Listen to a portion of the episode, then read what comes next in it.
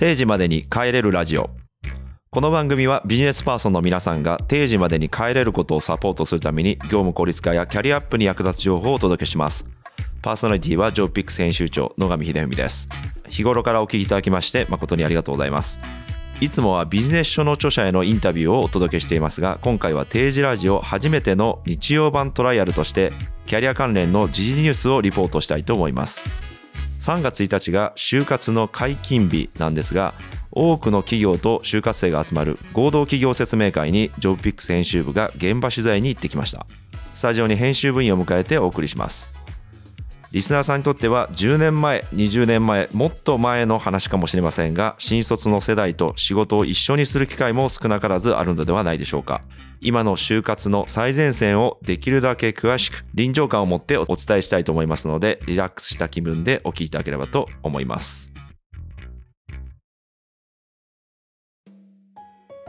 JobPicks編集部の比嘉太一さんにお越しいただきました。よろしくお願いします。よろしくお願いします。日頃うみんちゅということでうみんちゅさんからの質問ですということで紹介している比嘉さんです。はい。じゃあ比嘉さん今日はあのどういった現場に行ってきたのかっていうのを説明いただけますでしょうか？あはい、えー私はですね、3月1日に横浜で開催されたですね、就活エキスポというマイナビが主催している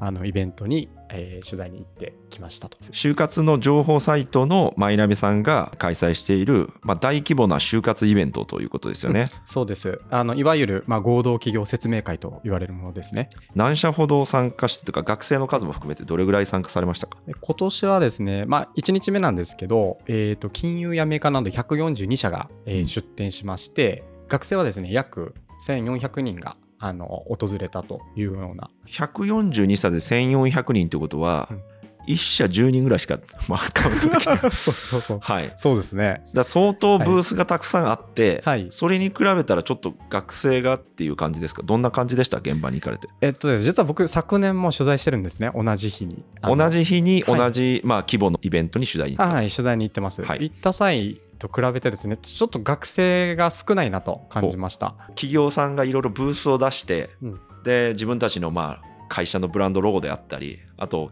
えー人事採用の担当者の人であったりがブースを構えて待ち構えている状態に学生さんがこう回遊して回るというはい。状況だと思うんですけど、そこの様子はどうでしたか？それぞれのブースって、大体時間を決めて会社の PR をするわけですが、知名度が高い大手企業とかがですね、去年はすごく満席な状態とか立ち見がいたんですね、学生の。うん。なんですけど、今年はガラガラだった席がですね、めちゃくちゃ空いてるのが多いところだと大体その1企業に何席ぐらい用意してるんですか？えっとです、大体多いところで20席ぐらいですね。用意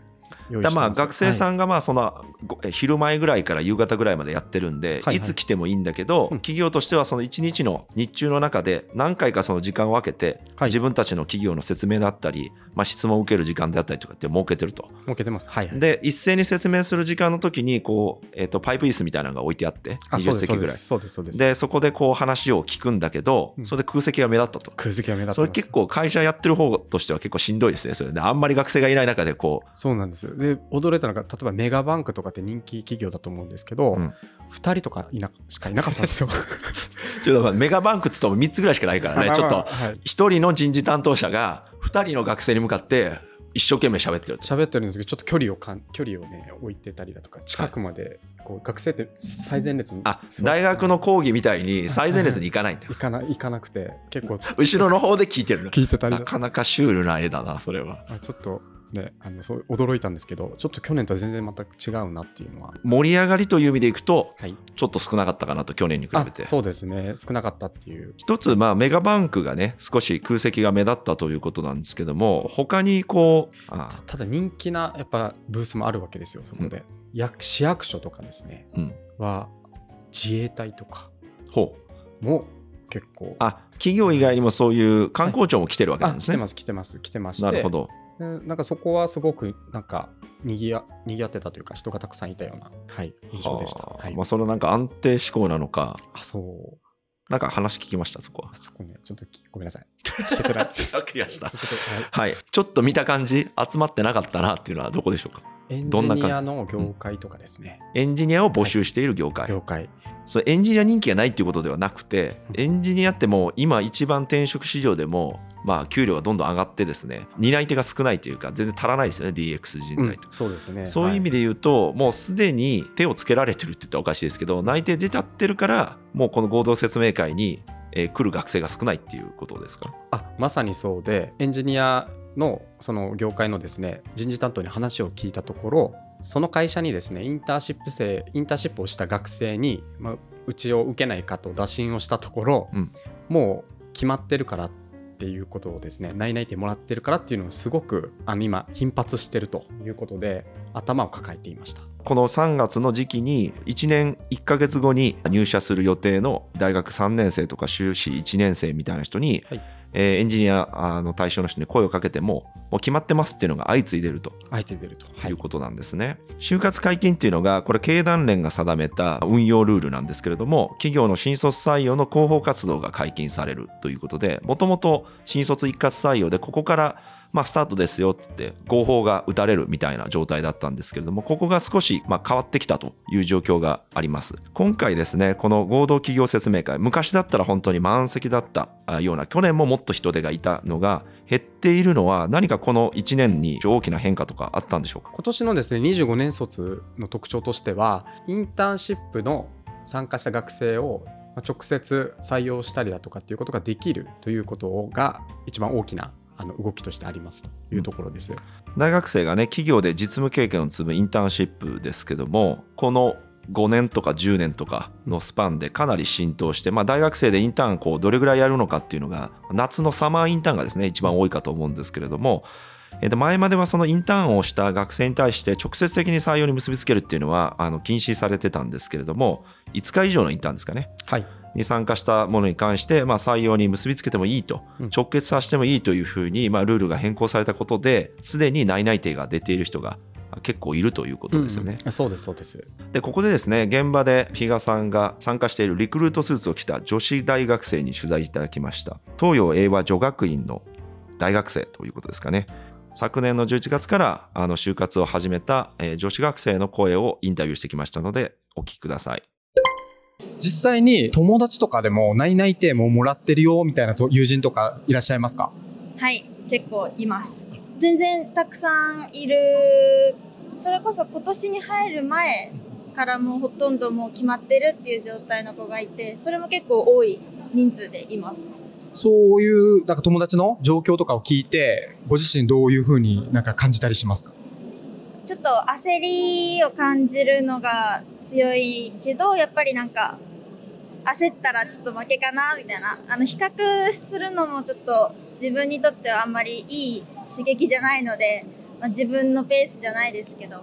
ていうので頑張りたいなって思いつつ焦ります。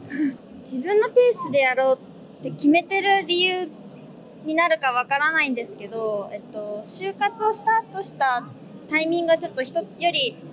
まあ、遅いわけじゃなかったんですけどその早期選考を狙ってる枠では行ってなかったのでだったらもう通常の、えっと、3月から、えっと、選考スタートするのタイミングにちゃんと間に合うように進めていったら、まあ、これが自分のペースなのかなっていう感じで進めてます。今年に入る前にもう内々定をもらっている人が結構いるという話でしたね身近に。で焦りを感じるんだけど焦ったら負けだとなんか若干あれですかねこう二極化してるような印象も受けたんですけどもどれぐらいの人が今内定しているとかってなんかデータとかありますか？はい、えーとですね、マイナビがあの出してる調査結果によりますと、今、あのまあ、25年卒ですね、にえー、と23%が内々定をもらっているというデータがありますと。5人に1人って感じですね、はい、そうです、そうです。他に何かインタビューで印象に残っている声ってありますでしょうか？あはい、えーとですね、初めて、もう本当に全く就活をしていない学生も実際にいらっしゃっておりました。えーとまあこれまで全くインターンシップも参加していない、自己分析もやっていない、業界研究もしたことがない、ただもう今日が解禁日なので、とりあえず来て、業界、自分の興味のある業界を探したいということで、友達と一緒に来たあの学生も見られました。はい。なるほど。5人に1人内定してる中でというかまあもしかしたらまあそのコミュニティによってもほとんど内定してるみたいな状態でちょっと寝てましたみたいな人だったんですけど 大丈夫ですよ。それ結構焦ってる感じなのそれはうんまあ、やっぱ不安も感じてるとおっしゃってましたね。でもなんでやってな、なぜやってなかったかって、まあ、ご本人もちょっと聞いたところですね、まあ、そこまで関心がなかったというか、興味を持ってなかったということで、うんなんかあれですかねこう就活解禁っていうのがまあ、本人にとってはでも就活解禁があることでってみたいな感じですか？それは。あそうそう、やっぱそこがですね、スタートだと思う感じてると思うんで、まあ、そこからじゃあスタートしろっていう、やっぱ学生も一定程度いるという状況ですね。なるほど。うん。この主催者側のマイナビさんの方ではい。就活解禁日？はい。3月1日でこういう形でやるっていう意義をどのようにまあ説明されてますか？これはあのマイナビの編集長がおっしゃっていたんですが、ね、約2割が内々点もらってるんですけど8割の学生はやっぱ決まっていない子もいたりだとかやっぱりあのもっといろんな企業さんを見たいとかそういう思いがやっぱあってあの来てるということで3月1日っていうこのスタートっていうのがすごくあの一つのきっかけにもなるしっていうことであの大事じゃねえかっていうことはおっしゃってました。ました。経済同友会の新浪武さんですね。サントリーの社長さんですけども2月末に記者会見でですね3月1日の解禁ルールについてですねあまり意味がなくなっていると、まあ、形骸化しているというような話をコメントでされています。国内の雇用がですね7割は中小企業が作ってるんですけれども経団連のこの作ったルールっていうのは大企業中心の、まあえー新卒一括採用ということなんでそこの合間を縫ってえー中小企業が採用するときにですね、まあ、通年採用とか中途採用みたいなものは中心なんですね、中小企業で。でそう考えると、こう大企業だけの論理で日本経済のこの就活とか採用とかっていうのを考えるのは少しずれてるんじゃないかっていうような指摘でした。一方でこの就活解禁というのをルールとして出しているこの経団連の会長はですね、同じく2月の下旬の会見で、大学側から学生に対して学業に集中してほしいという強い要望があるということでこのルールを設定していると。つまりあんまり早期化しすぎると、うんえー大学1年生、2年生の頃から下手したら、え今やってる学生もいますので、どんどんどんどんま前倒ししてですね、大学がもうほとんど就活予備校みたいになってしまうので、まあそうしないでほしいというふうに大学からも要望があるので、まあ1日という一つのまあラインを引いてですね、やっていますと。いうことですね。一方で、まあ、この早期化とか形骸化みたいなものは、あの、経団連としても認識しているようで、厳密にね、この1日だけを守れ、守らせるみたいなのが難しいとして、まあ、世の中の動向を見ながら今後、考えていきたいというようなこともおっしゃっています。実際どうでしょうか？こう、比嘉さんが見て、えっとですね、これ、あの、本当に採用企業担当者が、あの、と話もですね、聞いたところ、まあ、みんな口を揃えているのが形骸化してるということをおっしゃってました。ということで、やっぱり自分の会社をに振り向いてもらうような工夫とかをしないといけない。なので、やっぱりあの難しい、採用が難しくなってると、年々。ということを、あの、おっしゃっていたのがすごく印象的です。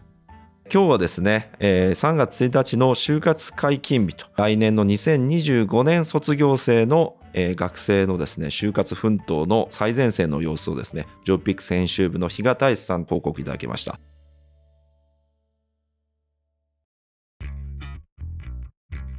定時までに帰れるラジオ、お相手は野上秀文でした。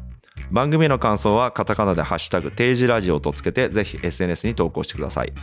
今回はトライアルの日曜版でした。通常の放送は火曜日と金曜日の週2回の公開でフォローいただけますと最新話が届きます。それではまた次回。